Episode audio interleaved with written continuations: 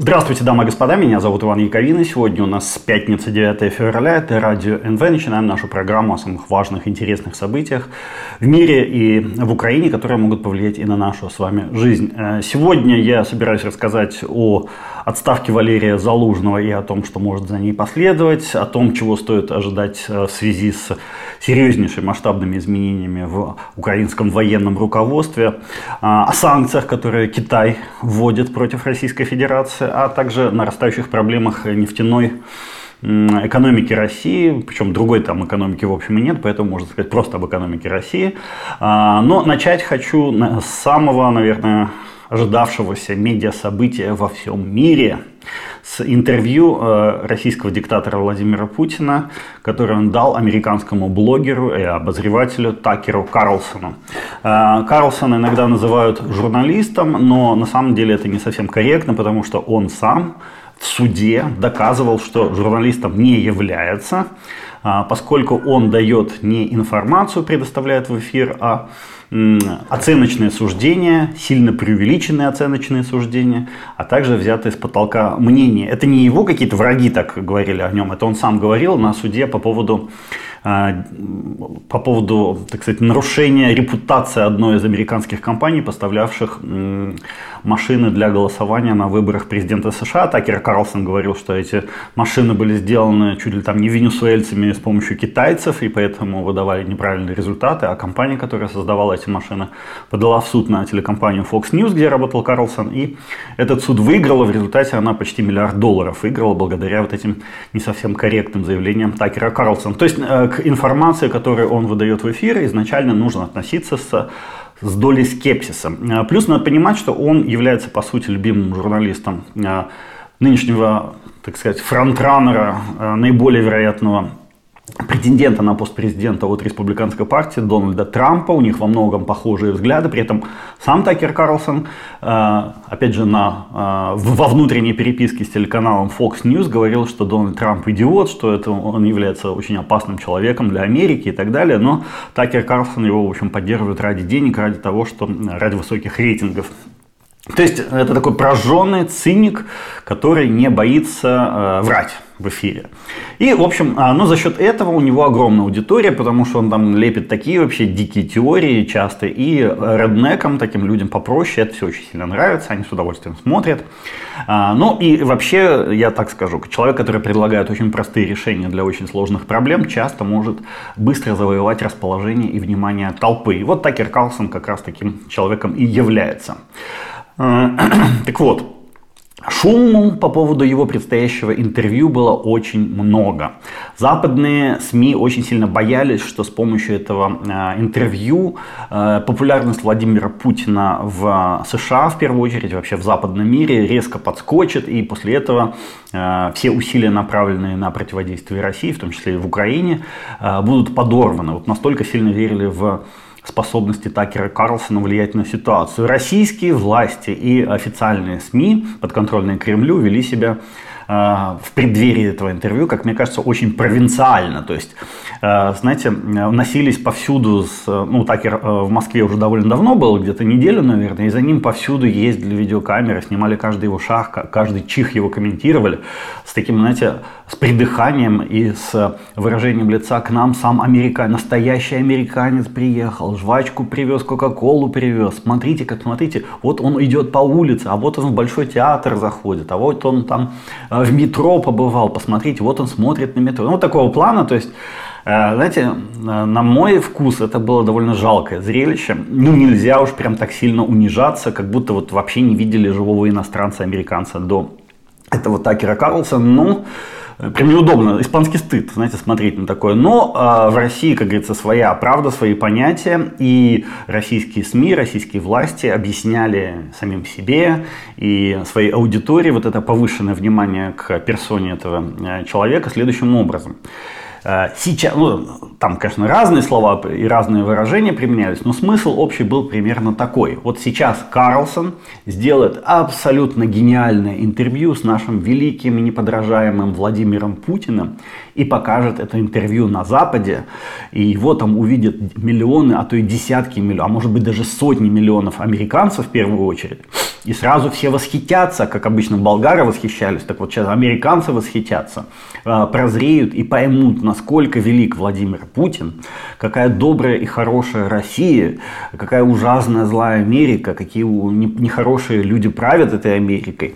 И после этого все американцы начнут каяться, а откажут Украине в предоставлении любой помощи, а уж военной тем более, и э, выберут на всякий случай президентом себе Дональда Трампа, который тоже будет каяться и тоже будет плакать от умиления, глядя на интервью э, Такера Карлсона с Владимиром Путиным, а после этого, когда он станет президентом, он э, позволит России полностью уничтожить Украину, снимет после этого с России санкции и начнет дружить с ней и с Владимиром Путиным пуще прежнего.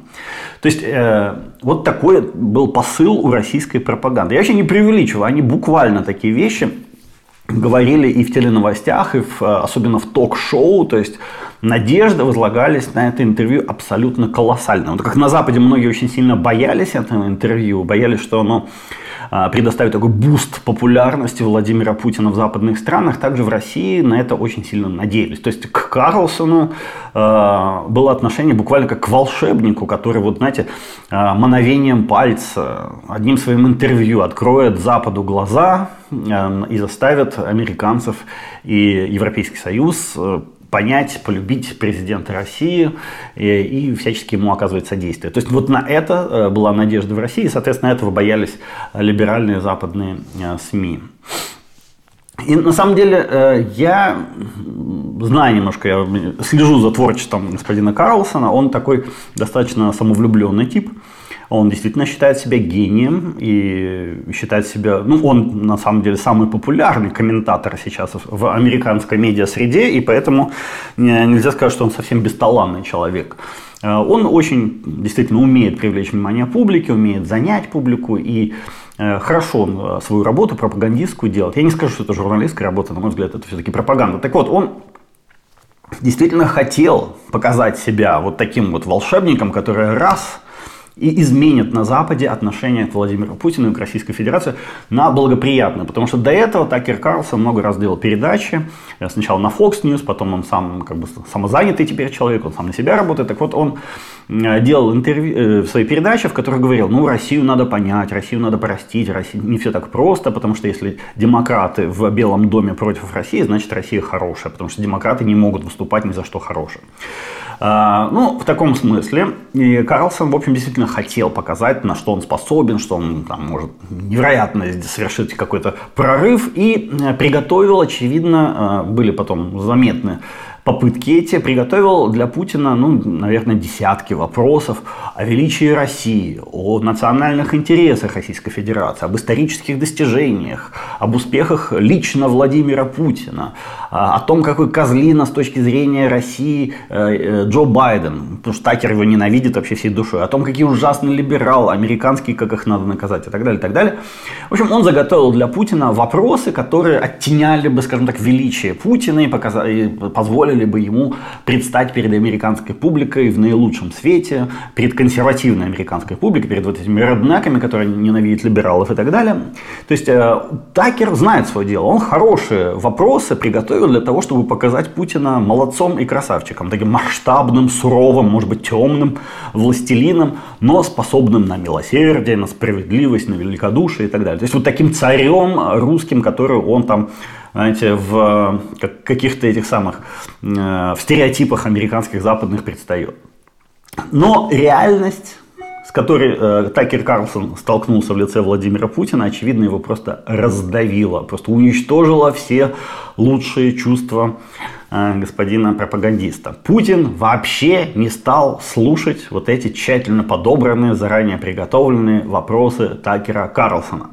Вместо этого он посадил американца перед собой и начал читать ему скучнейшую, унылейшую лекцию по истории, э, начав с какого-то раннего средневековья, с каких-то времен Рюрика, с 9 века, боже, с феодальной раздробленности, с монгольского нашествия. Потом перешел к Речи Посполитой, Литва, Польша, Богдан Хмельницкий. От Богдана Хмельницкого сиганул к Ленину, к большевикам, которые, которые создали по Путину э, Украину. Э, к советской Украине. Там что-то пробубнил про э, то, что коммунисты, оказывается, занимались украинизацией. Э, к Ющенко, к Кучме, к Януковичу, ну и, конечно, после этого всего к настоящему исчадию ада по имени Владимир Зеленский. Это я, но ну, меня заняло это там сколько, 10 секунд это все описать. Путин трендел об этом битый час.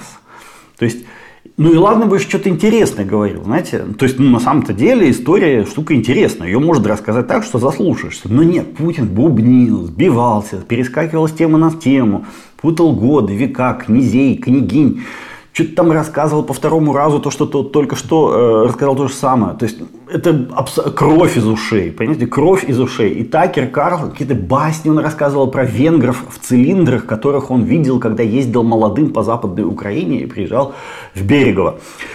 Какие-то истории про каких-то там непонятных людей. В общем, ну вот действительно кровь из ушей. Карлсон все-таки свое дело знает, он понимает, что разговор зашел в какой-то глухой угол, откуда не пыльный, глухой, заросший паутиной угол, откуда сейчас все зрители убегут. И он несколько раз пытался Путина перебить, сказать, ну слушайте, давайте вот к войне, вот, вот сейчас вот то, что происходит, это же интереснее. Э, типа вот два года назад началось, а Путин э, говорит, нет, нет, я вот сейчас как раз подошел к важному моменту в 16 веке. Сейчас я вот вам объясню, как что там было в 16 веке, потому что без этого ничего не понять.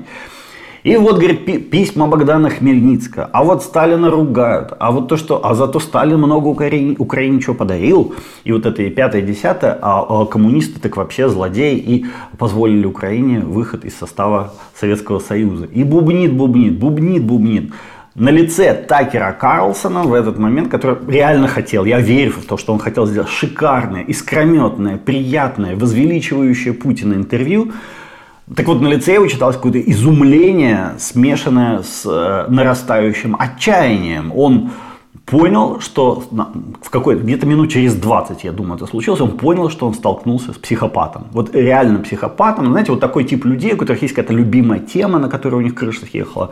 И они без конца повторяют эту тему всем остальным людям вокруг них. То есть неважно, о чем разговор начинается, они сразу, вот там в 16 веке, там на-на-на-на-на.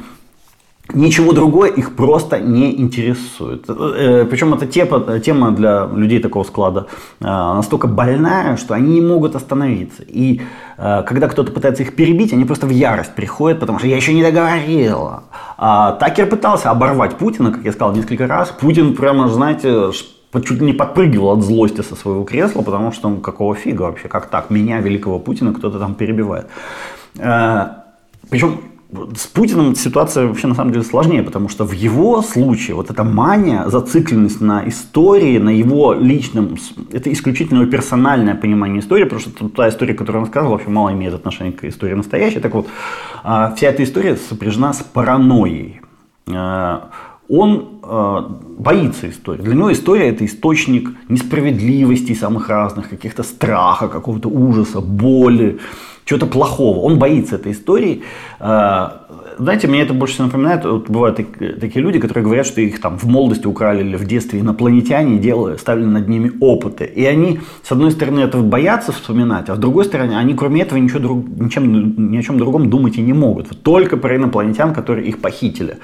И вот эти, и у Путина такая же, такая же история с историей, извиняюсь за тавтологию а, психи, у которых бывают такие навязчивые идеи, да, они всякие странные, безумные свои поступки э, потом с жаром объясняют тем, что их вот в детстве похитили, и им теперь э, нужно защищаться, условно говоря, от облучения какими-то странными инопланетными приборами. И поэтому вот они вынуждены защищаться, у них нет другого выбора. Э, и как, неужели это так сложно понять? Вот почему другие люди их не понимают? Ведь очевидно же, что инопланетяне облучают. Э, все, все же это могут видеть. Вот и у Путин э, примерно такой же. То есть, но разница в том, что обычно такие, знаете, психи в качестве защиты от инопланетян, они, например, ну, у них разные бывают проявления, там, прячутся от пожарных машин. Они считают пожарные машины, машины это типа там какие-то посланники инопланетян. Или э, там они никогда не садятся перед телевизором, а садятся только сбоку от телевизора, потому что они думают, что облучение идет от телевизора и пытаются захватить их сознание с помощью телевизора. А, или они там какие-то, знаете, э, видел я такие случаи, э, читал точнее, то, что калом рисуют э, какие-то знаки, обереги на квартире своей комнаты, на стенах своей комнаты, полагая, что таким образом а, смогут защититься от странных излучений. Ну или еще что-то из этой серии, вот какие-то странные такие вещи. И для них это объяснение простое, потому что иначе меня убьют, меня похитят, меня, меня облучат, я должен это делать. У Владимира Путина та же самая проблема, но возможностей у него побольше, он же все-таки президент. И вот он, чтобы защититься из врагов, которые там из прошлого на него наседают и строят козни и пытаются с ним сделать что-то нехорошее, он начал войну с соседней страной. Но мотивация, если разобраться, если вы послушаете это интервью, у него та же самая. Он до смерти, во-первых, боится таких чуждых враждебных сил, э, которые с помощью своих тайных агентов и приспособлений пытаются взять под контроль его путинский мозг. А с другой стороны, он очень обижен, потому что он хотел с ними дружить, он сам хотел стать чуждой враждебной силой, способной манипулировать сознаниями других людей, а его не взяли в этот клуб, его отфутболили, ему дали пендали и выставили на мороз. И теперь он боится и злится и, и обижен, очень-очень обижен, он его не может это, вот это все простить и пережить, и поэтому он мстит, он защищается, и он говорит, ну мы, мне не оставили другого выбора, я был вынужден, я вот вынужден был поступить. В общем, это рассуждение человека больного психопатией. Я, конечно, не, не, не этот самый не психиатр. Э, ну, знаете, ну, как бы, когда видишь это, видишь, что вот оно и есть. Это, это реально человек, уехавший крышей. Э, и Карлсон, как я предполагаю, ну, по крайней мере, видно было по его лицу, он вот к 20-й минуте тоже начал понимать, он понимает, боже мой, ты, ты, ты, ты же больной, ты же псих. И он просто офигел от своего прозрения. Э, и вы знаете, если вы посмотрите эту передачу в там, YouTube или где-нибудь еще, вы увидите выражение лица Такера Карлсона. Он такой, он, он осознал, то есть он понял, что с кем, с кем он имеет дело. И дальше он уже, в общем, не пытался задавать Путину какие-то серьезные вопросы там, про оккупацию, про массовые преступления, убийства, там, про Бучу и так далее. Он задавал такие вопросы, знаете, Путин говорит, вот нацисты, там кругом нацисты окружают, Зеленский нацист, там сям нацист. И Такер уже просто спрашивает, слушайте, а вот нацисты, про которых вы говорите, они сейчас с нами в комнате или, или они... И Путин такой, это очень противный вопрос, зачем вы задаете такие вопросы? Э, у Зеленского, говорит, отец фронтовик, а при этом сам Зеленский нацист. Я у Зеленского спрашиваю, Володя, как ты можешь быть нацистом, если твой отец был фронтовиком? Самое интересное, что отец Зеленского родился в 1947 году. Никаким фронтовиком он, естественно, не был, потому что война закончилась за два года до его рождения. Но у Путину это не мешает говорить о том, что отец Зеленского фронтовик. И я сейчас проверил на сайте, на сайте Кремля, они не стали это поправлять. Вероятно, имелся в виду дед Зеленского фронтовик. Но на сайте Кремля отец фронтовик. Почему? Потому что у Путина очень похоже... Так, Васька, иди отсюда. У меня тут коты ходят. А, у Путина э, такая же история, как похожая история, э, потому что о, как бы официальная историография утверждает, что у Путина отец погиб на войне, при том, что Путин родился уже там, если не ошибаюсь, в 1952 году. Как Путин мог, как его отец мог погибнуть на войне, матросом он каким-то якобы был, э, если Путин родился в 1952 году, непонятно. Но вот как-то вот это случилось. Видимо, Путин свой этот странный опыт э, переносит и на других людей. Э, в общем, Путин, конечно, и, и Карлсон смотрит на него, и мне казалось, в какой-то момент Карлсон скажет сейчас, слушай, ты, ты, ты вообще серьезно это все говоришь? Ты вот правда? Потому что он в какой-то момент, знаете, что сказал? Слушайте, вы про какой век говорите? Я вообще не потерял мысль, я не понимаю, вы это вообще, блин, к чему? Путин, ну это типа 13 век или 14, да какая разница? Давайте я вам покажу письма Богдана Хмельницкого. Карлсон конечно, вообще не уверен, что знает, кто такой Богдан Хмельницкий, но в принципе, и Путин такой говорит, да я, я же не вру, вот давайте я там из архива принесу, сейчас покажут вам эти письма. Но самое главное, конечно, в этом выступлении Путина было, э, хотя не знаю, что уж там главное, но, ну, конечно, поразило меня то, как он много рассказывал о своих страхах, о своих обидах на Запад. То есть в лице Карлсона он как будто увидел такого, знаете, generic, то есть обычного американца, просто американца, которому можно пожаловаться на все-все-все обиды, которые э, причинила ему Америка за долгие годы. И он там, значит, и, на, и, и насчет Украины жаловался, и насчет поставок оружия жаловался, и насчет расширения НАТО жаловался, и на, насчет Северного потока жаловался, и то, и все. И Карлсон говорит, да это я, говорит, какое отношение к этому не имею? Путин такой, да, у вас, говорит, алиби есть, а вот у ваших э, спецслужб алиби нет, это все они, это они враги, враги подкрадываются ко мне, к Путину, я вынужден защищаться. И вообще кто-то э, а, посчитал уже, что в этом своем интервью Владимир Путин в десятый, а, извиняюсь, в девятый раз с начала прошлого года пожаловался на обман Запада. А, Путин сказал, что Запад его обманул, цитата, «обманули нас, когда говорили, что не будет расширения НАТО на восток, нас просто водили за нос», сказал Путин Такеру Карлсону про Минские соглашения с Украиной. И в предыдущий раз он жаловался на обман 26 января, Э, сказал он тогда, 10 раз подряд обманулись нас по поводу нерасширения НАТО, а в прошлом году Путин 7 раз жаловался, что его надули, обманули, и, и зерновая сделка, и по газу, там что-то, в общем, э, жалобы э, Путина вообще уже, как считается, стали абсолютно хроническими, это такая доминирующая черта его характера, жаловаться на жизнь, жаловаться на то, что его обманывают, то, что все его кидают, все его обманывают, обманули дурака на 4 кулака. А, в результате а, интервью, которое предполагалось как бенефис Владимира Путина, сильного, могучего, великодушного лидера, превратилось в бенефис Путина как лидера говна, такого слабого, обиженного, несчастного, жалующегося, неуверенного в себе, которого все время обманывают и водят за нос. Такера Карлсона сейчас, знаете, винят очень многие люди на Западе, в западных СМИ в том, что он не мешал Путину врать. И Путин действительно врал. Но, знаете, я постоянно понимаете, если Путину мешать врать, он будет молчать, потому что он, он же не может не врать.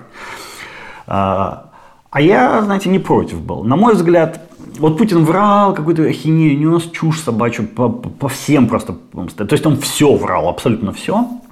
А, ну, тем самым он на самом-то деле показал кем является э, Владимир Путин на самом деле. То есть у Путина на Западе, э, знаете, такой образ в популярной культуре, если угодно, такого сурового, с э, голым торсом, жесткого, мощного, хитрого лидера, который там без разговоров уничтожает врагов и так далее. А тут увидели все старика с психическими отклонениями, который гадит под себя и э, значит, жалуются на жизнь, что его все обманывают и водят его за его длинный нос.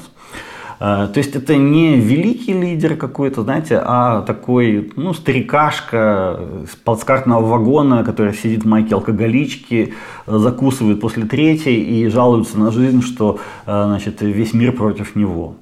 Карлсон, надо отдать ему должное, он все-таки профессионал, он э, пытался исправить это впечатление. И под занавес э, интервью он дал Путину возможность как бы вот так вот все, все сделать, переиграть, все сделать хорошо. А, и предстать все-таки а, перед американской публикой в образе великодушного, мощного, а, разумного и доброго, хорошего лидера, хорошего человека, который может быть другом Америки. Карлсон попросил у Путина, да, можно сказать, потребовал у Путина освободить из-под стражи, из тюрьмы молодого журналиста газеты Wall Street Journal Эвана Гершковича, который сам себя называет, кстати, Иван Гершкович. Он хорошо говорит по-русски, у него родители иммигранты из Советского Союза, и он по-русски говорит, в общем, даже без акцента. А, он там сидит уже больше года, и по обвинениям в сборе информации. Спрашивается, ну извините, а чем же еще должен заниматься журналист, как, как не собирать информацию? То есть его посадили за осуществление журналистской деятельности. Но на самом деле Путин дальше там сказал, что его посадили не потому, что он там что-то собирал, информацию. Не потому, что он работал на ЦРУ или на Америку или на что-то. Нет. А, его посадили для того, чтобы поменять на а, российского а, шпиона по фамилии Красиков, который убил в Берлине чеченского э, полевого командира по фамилии Хангашвили, если, если не ошибаюсь. Короче говоря, Путин прям признался, что это, да, это обменный фонд, это никакой не, не шпион. Он говорит, ну, он собирал информацию, а по российским законам сбор информации это шпионаж, поэтому пускай сидит. И в результате вместо вот великодушного Путина предстал перед американской публикой Путин мерзкий, мелкий, мстительный, злобный. Не отдам, говорит этого э, молодого парня, это моя прелесть, он шпион, и шпионов мы не отдаем. Надо отдать должное Карлсону. Минут 10 он уламывал Путина, отцепиться от журналиста, вернуть его родным, близким, а, отправить его в Америку. И говорит, вот давайте как жест доброй воли, вот давайте мы сейчас возьмем его, освободим, и мы, я, Карл, Такер Карлсон, увезу его в Америку. На самом деле, если бы Путин освободил бы Гершковича, это был бы ну, ну, реально очень великодушный жест, и в Америке бы его запомнили. И для Такера Карлсона, и для Дональда Трампа, и для э, всего этого фланга, который против демократов, против Джо Байдена. Вот, конечно, такое освобождение было бы очень большим плюсом, очень большой победой. То есть Путин бы здорово помог и своему имиджу Америки, и имиджу своих сторонников в Америке, вот таких как э, Такер Карлсон и Дональд Трамп. Но нет, смотрите-ка, просто как вцепился мертвый хват, как крокодил в зебру в какую-то. А, кстати, я вам скажу, э, я знаком немножко лично с этим э, Иваном, Иваном Гершковичем. Э, я, по в семнадцатом году, я жил на Подоле в Киеве. И мы даже с ним как встретились, у меня на балконе пиво пили. Я вам могу сказать, классный чувак, ничего шпионского в нем и близко не было, абсолютно нормальный парень, молодой разумный, э, интересующийся, такой настоящий журналист, потому что очень-очень любопытный, всем интересно. Э, кстати, газета э, Wall Street Journal уже ответила Владимиру Путину, сказали, что это бред, обвинение Гершковича в шпионаже, это полная фигня, он никогда в жизни не работал ни на какие госструктуры, ни на какие там шпионские организации, что он является всего лишь журналистом, выполнял в России свою работу, он же собирал информацию в качестве журналиста. Это не является шпионажем даже по российским законам, если уж на то пошло. То есть является шпионажем передача данных каким-то государственным иностранным структурам, которые хотят эту информацию заполучить. Э, то есть даже по российским законам этот э, журналист не является шпионом. Но для Путина это не, не, как бы, не то, что закону там что-то не соответствует, это не аргумент. Он э, этого человека повелел взять в заложники, по сути дела, для обмена на вот этого спецслужбиста по фамилии Красиков. Э, и, а, но Германия отказывается, говорит, говорит, вы с американцами сами разбирайтесь, этого чувака мы не отдадим. Э, он убил э, человека на улице Берлина, и поэтому будет сидеть в тюрьме, пока не отсидит свой срок.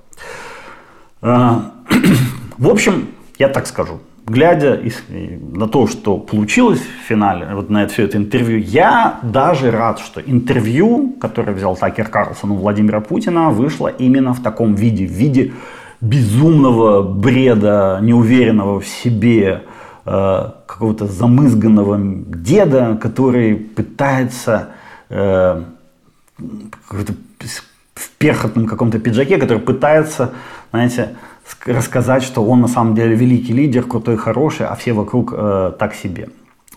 Э, я думаю, что после публикации этого интервью сторонники Дональда Трампа, они же аудитория Такера Карлсона, э, ну, увидят, услышат Владимира Путина во всей его, так сказать, красе и славе в кавычках, конечно. И я уверен, что после публикации этого интервью количество сторонников Владимира Путина в Соединенных Штатах резко сократится, не увеличится, а сократится. Потому что Путин действительно показал себя с самой плохой стороны, то есть вот все плохое, что только можно было сделать, он все, все это показал во время этого интервью. И э, таким образом, в общем, Такер Карлсон оказал, можно сказать, услугу Украине и вообще всему Э, подлунному миру, хотя, э, очевидно, он хотел сделать гадость, но получилось у него наоборот. Ну и еще смотрите, что в этой связи я хочу сказать. Э, Такер Карлсон тут заявлял, что готов сделать интервью с Владимиром Зеленским, чтобы, как говорится, два раза не вставать, и готов приехать в Киев и взять интервью Зеленского. Знаете, если бы меня спросили, если бы я был директор, то я бы не отказывал Такеру Карлсону в таком интервью, потому что сейчас среди правых американских, вот среди сторонников Трампа, бытует точка зрения, что Зеленский реально садист, и Зеленский диктатор, злой, который там типа режет людей, убивает и всякое такое. Если показать настоящего диктатора, они же обычные американские СМИ не смотрят, не, не читают, тот же Wall Street Journal. А, поэтому показать им Зеленского в его, так сказать, нормальном виде, в нормальной среде обитания, показать э, Такеру Карлсону Украину, э, я думаю, было бы э, не лишним. И вообще показать просто, насколько Украина ярче, живее, умнее, интереснее, живее, чем вот этот вот старик, абсолютно обезумевший, который, перхотный старик, который управляет Российской Федерацией и еще э, все глубже и глубже погружается в безумие, читая историю там, от 9 века и рассказывая о том, какие там были отношения между какими-то князьями э, в дремучей давности. Ну и просто показать надо, что Украина на самом деле нормальная западная страна с нормальными людьми, с нормальными лидерами, с нормальными общественными отношениями. Э, и страна эта является союзницей Соединенных Штатов Америки, то есть э, страны самого Такера Карлсона, с которой, э, с, этой, с Украиной можно и нужно сотрудничать, и более того, можно и нужно ей помогать сейчас, поскольку она оказалась в тяжелой ситуации и является союзницей Соединенных Штатов рассказать о борьбе с коррупцией, о сотрудничестве с Западом, о всяких исторических вопросах, даже о тех, которые Владимир Путин затрагивал, но просто объяснить их нормальным человеческим языком, а не так, как это делал Путин. В общем, я думаю, это могло бы быть полезным и интересным. Хотя, конечно, решать не мне, но вот мое мнение, если кому интересно, пожалуйста, выскажем. А, в следующей части у нас будет а, разговор про Залужного, его отставку, про последствия этой отставки, а также про санкции, которые Китай начинает вводить против Российской Федерации. Не переключайтесь, сейчас у нас новости реклама. Продолжаем разговор. Иван Яковина, радио НВ. В первой части я рассказывал о наделавшем шуму интервью Такера Карлсона с Владимиром Путиным, по итогам которого Владимир Путин предстал ну, наихудшем свете, как мне кажется, и благодаря этому интервью он сейчас растеряет огромное количество своих сторонников в Соединенных Штатах, которые ну, получили возможность убедиться в том, что Путин реально э, является каким-то таким смесью психопата, неуверенного в себе, и деда, который там где-то за гаражами квасит водку и жалуется на весь мир, что его никто не любит и его все обманывают. Ну, а в Украине тем временем главное событие это, конечно, э, вчерашняя отставка Валерия Залужного, главнокомандующего украинскими вооруженными силами. Э, после отставки Залужному было присвоено звание Героя Украины, ему дали орден Золотой Звезды, на мой взгляд, совершенно заслуженно, он действительно э, заработал этот орден, может быть, даже не один такой орден он заработал, своими усилиями по организации обороны в самые сложные времена когда два года назад только-только началось российское вторжение, да и в дальнейшем, в общем, Залужный показал, а, что будучи главнокомандующим, он просто сумел совершить а, как бы подвиг, сумел остановить армию, которая считалась неостановимой. Даже американцы со всеми их разведслужбами, со всеми их аналитическими центрами и так далее, и так далее, они были уверены, что Украина продержится ну, два, две недели максимум. Э, украинская армия, да, а вот, как видите, получилось наоборот, и сейчас уже даже российская армия местами отступает, и э, в этом, конечно, заслуга Валерия Заложного, молодец, честь ему и хвала. А, насколько я понимаю, отставка его была обусловлена тем, что начались у него какие-то расхождения, трения с Владимиром Зеленским, с президентом Украины по каким-то ключевым вопросам. И на самом деле уже даже в западной прессе стали появляться ну, как бы сообщения о том, что это не дело, когда два главных командира расходятся во мнениях и не могут действовать согласованно. Это плохо. Такую проблем, такой, такой ситуации быть не должно. Ее, конечно, надо было устранять. Я не знаю, насколько было разумно именно увольнение Залужного нужно, может быть, как-то по-другому можно было решить этот вопрос. Но э, я знаю, что сейчас в украинском обществе очень, так сказать, неоднозначное, мягко говоря, отношение к этой отставке. Но, с другой стороны, я думаю, знаете, э, Залужного э, не убили, не посадили, он живой, здоровый и продолжит работать на благо Украины. В этом у меня, например, никаких сомнений нет. Более того, я считаю, что сейчас есть очень интересное поле для работы для него, прям конкретно именно для него открывается, может быть, он будет на это поле назначен. Но пока же хочу сказать, что на место Валерия Залужного назначен э, генерал Александр Сырский, который в свое время командовал обороной Киева в самом начале российского большого вторжения, а также он же командовал наступлением вооруженных сил Украины в Харьковской области в 22 году, ну, тем самым наступлением, которое, наверное, на данный момент является самой успешной наступательной операцией за всю войну. В общем, он успешный генерал, хотя, конечно, к нему у многих людей, я знаю, есть вопросы по поводу организации обороны Бахмута, что неправильно он ее организовал, слишком много там жертв было и так далее, и так далее, что есть какие-то к нему претензии на эту тему, но я тут, конечно, не военный эксперт, я не, беру, не берусь судить, насколько, э, насколько было там все грамотно, хорошо организовано или не было. Но э, в любом случае, сейчас я вот поинтересовался у людей, которые непосредственно, так сказать, э, заняты в командовании, и насколько я понимаю, сейчас Сырский э, формирует новую команду из э, молодых и успешных военачальников, которые доказали свою способность вести боевые действия в современном, так сказать, режиме. Который, но самое главное, вот эти военачальники, которых он берет себе в команду, они способны спорить с главнокомандующим. То есть они не будут выполнять все его приказы так бездумно, безумно, да, они сначала будут доказывать свою правоту, если считают, что он не прав, ну а если в конце концов выяснится, что решение принято, вот тогда только приказы будут выполняться. А, и тут еще важно что сказать. Э, по сообщениям, опять же, из украинских официальных источников, Сырского на должность главнокомандующего предложил в том числе и э, сам Залужный, Валерий Залужный, который уходит в отставку. А, что касается Залужного, надо сказать э, отдельно о нем. Ну, во-первых, конечно, благодарность ему надо объявить. Он действительно заслуживает благодарности. Он очень много сделал. Спасибо ему большое за то, что, в общем-то, сохранил независимость Украины э, в военном смысле в а, последние годы. Кроме того, надо сказать, что он патриот, конечно. Он генерал очень квалифицированный, э, с огромным военным опытом.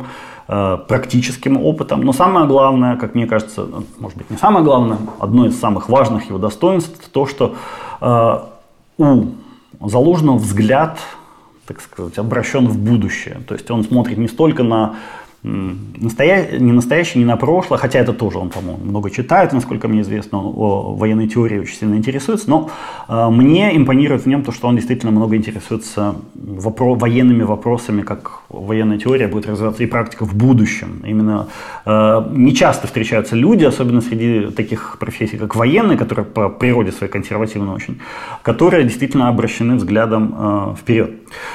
Залужный защищает диссертацию недавно, там было, мы видели, он пишет научные статьи на военные темы, он двигает не только практику, но и теорию, настоящий, в общем, интеллектуал. И я уже говорил это, сейчас еще раз с удовольствием повторю, мне кажется, сейчас для Залужного сам собой напрашивается исключительно важный э, участок работы в э, армии э, и рядом с армией, а именно роботизация.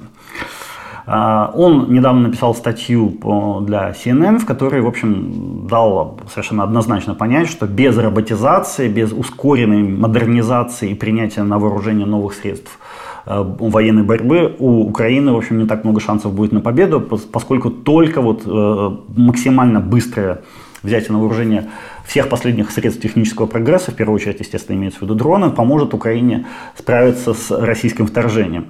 Э, и так совпало, что буквально там через несколько дней после публикации этой статьи Зеленский издал приказ о создании э, войск беспилотных систем, то есть отдельного рода, по сути дела, роботизированных войск. Это очень важно, поскольку сейчас все военные специалисты, э, те военные аналитики в мире, которых я только могу читать и вижу, все мировые СМИ об этом пишут, то что дроны и беспилотные системы, роботы это будущее армии. Без, без дронов никуда. Э, вот в журнале Economist последняя обложка, там нарисован э, дрон, FPV-дрон с морковкой, это гранатомет, и написано, что вот там дрон-убийца это э, новое прорывное суперсовременное оружие, которое появилось в Украине и которое изменит облик войны на ближайшие десятилетия. И, соответственно, вот это суперважное, прорывное, фундаментальное направление э, должен, конечно, развивать человек, который понимает, что нужно делать, как нужно делать, зачем нужно делать, какой нужен результат в конце получить или в процессе, там какие-то промежуточные результаты, как добиться этих результатов, что для этого нужно сделать, какие люди нужны, какие объемы финансирования нужны, какие технологии нужны, как эти все вместе совмещается и что должно получиться на выходе, и как то, что получается на выходе, применить на фронте, в каких условиях и так далее. Так. То есть это, конечно, задача для человека с очень большим опытом применения, разработки, использования, э, изобретения этих дронов. То есть человек должен быть глубоко погружен в эту тему. Я думаю, что Валерий Залужный как раз в эту тему погружен, будь здоров как, и вполне возможно мог бы пригодиться в этом э, смысле и украинской армии, и э, всей Украине как государству. Потому что на самом деле от успеха развития роботизации внутри вооруженных сил зависит исход войны. Вот прям так, прям настолько все серьезно. Тут нужен человек с гигантским опытом, с гигантским авторитетом и с э, патриотизмом и с сознанием того, что нужно делать. В общем, на мой взгляд, опять же, меня никто не спрашивал моими советами, но я, э, так сказать, в, крикну в, в бесконечность то, что Залужный, на мой взгляд, идеально подошел бы для работы подобного рода. Ну и Зеленский, надо сказать, я так понимаю, что в общем открыт для подобного рода идей, поскольку он э, в, опубликовал фотографию, где он там Э, э, жмет руки, жмут они друг другу руки за Лужным, и Зеленский написал, что мы обсудили, в каком обновлении нуждаются вооруженные силы, обсудили, кто может находиться в обновленном руководстве, и Зеленский написал, что обновление, время для, для обновления наступило. То есть обновление есть, человек для обновления есть, и этот человек знает, что обновлять, поэтому, как бы, мне кажется, это было бы разумно. Тем временем результаты обновления, потому что, знаете, роботизация идет э, полным ходом уже довольно давно. Не то, что э, только сейчас об этом начали думать. Нет, дроны в украинской армии уже применяются суперактивно, не только в армии. Вот э, сегодня СБУ сообщила об очередной э, успешной операции. В Ростовской области были поражены сразу два завода. Один э, нефтеперерабатывающих российских. Один завод называется Ильинский, второй не помню как. Ну и второй, этот, кстати, еще не очень понятно, был ли он поражен или просто туда дроны долетели, но ничего не взорвалось. Ильинский точно взорвали, потому что там горела какая-то установка первичной переработки нефти, которая стоит 50 миллионов долларов, которая в России не изготавливается и которую пришлось бы заказывать сейчас в Германии или где-то на Западе, но на Западе ее, конечно, делать не будут, потому что санкции, поэтому придется заказывать в Китае. А китайцы тоже не факт, что сделают, потому что тоже боятся э, западных санкций в отношении уже себя. Поэтому сейчас ситуация следующая. Э, каждую неделю, а иногда чуть ли не каждый день, э, СБУ какие-то другие спецслужбы просто один за другим закрывают на ремонт российские заводы по переработке нефти. И либо российские э, терминалы по отгрузке э, газового конденсата, продуктов переработки нефти и газового конденсата, либо самой нефти. То есть как в, Усть-Луге, э, в других местах. То есть идет, мы видим, планомерная, спокойно, размеренная, без рывков э, резких и без э, каких-то провалов работа по ликвидации российской нефтяной промышленности. Поскольку российская нефтяная промышленность является становым хребтом всей российской промышленности, то если сломать этот хребет, то вся российская экономика накроется э, просто медным тазом, причем довольно быстро. Она останется без денег, и без денег, как вы понимаете, экономика, любая экономика в любое, в любое время на любом континенте долго а, просуществовать не может. Соответственно, если у вас нет экономики, у вас нет денег, и если у вас нет денег, у вас не будет а, нормально функционирующей армии, потому что армия это очень дорого, а армия, которая войну ведет, это в, дорого тройне или в четверне. То есть без денег никакая война невозможна. И вот сейчас Украина вот этими ударами оставляет Россию без денег. Это стратегическое верное решение, на мой взгляд. И самое прикольное в этой всей истории, то, что Россия никак не может этому ничего противопоставить. Потому что дроны, которые запускает Украина, они э, на радарах не появляются, потому что российские, советские еще, считай, радары, они рассчитаны на обнаружение самолетов, вертолетов, там каких-то дирижаблей, не знаю чего еще, но не маленьких дронов, сделанных из плексигласа или из чего их там делают, э, с композитных материалов, которые вообще не видны на радарах. И этот дрон себе летит, себе тарахтелка, спокойненько долетает до э, установки за 50 миллионов долларов э, в нефтегазовой, взрывает ее, и все, и завод останавливается и сотни миллионов долларов прибыли, плюс там какие-то невероятные миллионы тонн нефти не перерабатываются, прибыль не поступает, завод вырубается. На следующую неделю следующий завод. Еще один, еще один, и еще один. В результате скоро вся территория европейской э, части России останется без вот этих вот заводов, потому что сама Россия не производит оборудование для э, сложного оборудования для нефтеперегонных заводов и э, остановится. Можно, конечно, было какие-то сети, может быть, будут натягивать, я не знаю. Может быть, что-то еще будут думать э, насчет того, э, как именно. Так, Васька. Меня тут кот буянит, извините. Так вот, может быть, будут какие-то еще э, меры принимать для того, чтобы защитить эти заводы, но сейчас никаких таких мер нет, потому что если бы они были, они бы их уже давно применили. И вы знаете, э, я думаю, что вот это направление действий украинских спецслужб, украинской армии, оно может оказаться наиболее перспективным. И еще раз хочу повторить. Если сейчас в разработку дронов, которые действуют, в том числе летят на большие расстояния, будут э, вложены большие деньги, большие усилия и авторитет, опыт, умения, знания таких людей, как э, Валерий Залужный, может быть, какие-то люди из его окружения. Э, потому что, знаете, например, там на Запад довольно неохотно расстается с какими-то современными технологиями. Боятся они передавать технологии. Нужен человек, который говорит передавать эти технологии. Вот Пожалуйста, если такой человек появится, будет очень хорошо. Э, если сейчас вот эта роботизация украинской армии будет э, ускорена и удары по российским нефтеперегонным заводам будут проводиться там, не раз в неделю, а раз в день, и причем будет прилетать не по одному беспилотнику, а по 15 беспилотников, то, ну да, Россия останется без экономики, без денег очень быстро. И это даст возможность уже серьезно говорить о том, что в войне на истощение Украине получится додавить, пережать заколбасить Россию. И это еще не все, смотрите, потому что сейчас же, буквально вчера в американском сенате начался, э, было проголосовано за, э, так сказать, первое, первый этап, э, был принят закон, одобрен закон о выделении Украине 60 миллиардов долларов военной помощи. Это очень большая, э, большое дело. Почему? Потому что, конечно, европейцы, при всем уважении к ним, они не могут поставить такое количество оружия и такого качественного оружия, как американцы. Поэтому, конечно, то, что американцы наконец-то разблокировали эту возможность, или еще пока не разблокировали, раз, начали разблокировать эту возможность, это очень-очень-очень-очень хорошо. Кстати, я думаю, что этому э, разблокированию здорово поможет интервью, которое Такер Карлсон взял у Владимира Путина, и которое, на мой взгляд, получилось абсолютно провальным для самого Владимира Путина.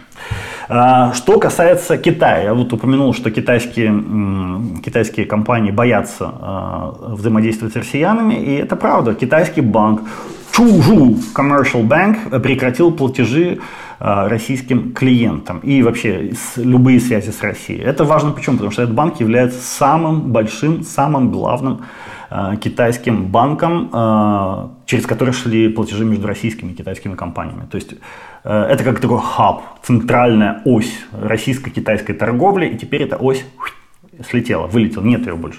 А россияне говорят, мы будем пользоваться другими банками, но другие банки не так, чтобы сильно горят желанием, потому что я сейчас должен тут важную вещь сказать. Китайская экономика находится в ужаснейшем долговом кризисе. Без финансирования со стороны западных стран, э, без кредитов от Запада, Э, китайская экономика, в том числе частная банковская система, будет разрушена, она будет погибнет, уничтожена. Она будет. Китай очень сильно сейчас зависит от Запада и от благосклонности Запада в, э, деле финансирования и рефинансирования старых долгов. Ссориться с Западом Поэтому никто не будет, потому что это будет означать гибель китайской банковской системы и, как следствие, чудовищный абсолютно э, финансовый и экономический кризис в самом Китае.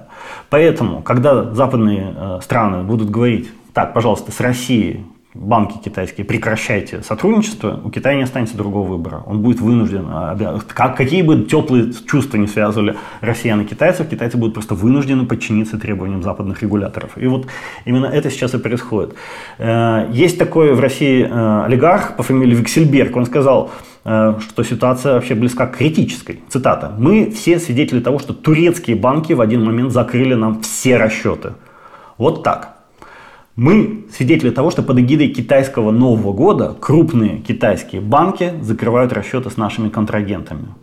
При всем уважении к китайскому Новому году я далек от мысли, что это главная причина, почему происходит такого рода события. До этого еще, кстати, дубайские, эмиратские банки закрыли э, расчеты с Россией. То есть процесс, о котором я много раз говорил, которым меня там смеялись надо мной, что там санкции начинают работать, но они, они просто медленно. Вся, вся эта огромная мировая бюрократическая история, она очень медленная. И вот эти, они закрывают сейчас там по калитке одну за другой. И, ну вот закрыли главные ворота для торговли России с Китаем. Американцы, я имею в виду. И дальше это будет усиливаться и нарастать процесс. Россия будет оказываться в все более, более глубокой изоляции. Это неизбежно. Так устроены мировые процессы. Вы не можете э, хотеть быть частью мировой финансовой системы и в то же время гадить внутри этой системы. Нет, если вы хотите, если вам не нравится мировая финансовая система, вообще мировая система, вы, вы метайтесь оттуда. Не, вы, не, вы не должны никаких контактов с ней иметь. Но без контактов с этой финансовой системой вы не сможете торговать с миром. Но это уже ваша проблема. Вы сами пошли на войну, вы сами это устроили себе эти проблемы. Никто вам не, некого тут винить. Сейчас россияне придумали, э, думают на самом деле, э, криптовалюту, привязанную к зерну и золоту. Вот, э, российские власти могут разрешить использование в международных расчетах цифровые финансовые активы, привязанные к зерну и золоту, чтобы решить проблему с отказом банков из дружественных стран работать с Россией. То есть уже, знаете, говорят, давайте, мол, не доллары. То есть, ну, представьте, вы какая-то китайская компания, которая поставляет в Россию какие-нибудь, не знаю, моторчики для дронов, да, или даже не моторчики, а просто телефоны обычные, сотовые телефоны. И к вам приходит россияне и говорит, мы вам э, юани перевести не можем, Э, и доллары с евро тоже не можем. Поэтому давайте-ка мы вам будем давать э, электронные какие-нибудь расписки, в которых написано, что придя с этой распиской в Россию, вы можете получить тонну золота или 100 тонн зерна. А вот давайте мы вам такими штуками будем платить. Если вы занимаетесь продажей телефона, вы, скорее всего, телефонов, вы, скорее всего, скажете, слушайте, идите к лешим, мы вот этой фигней мы заниматься не будем. Приезжать в Россию, менять там эти ваши расписки на тонну зерна, а потом с этой тонной зерна еще непонятно куда ехать, где, кому продать. Не, нам это не интересно, давайте мы лучше с вами вообще торговать не будем. А, а в России просто не, нет других способов торговли ни с кем, не остается.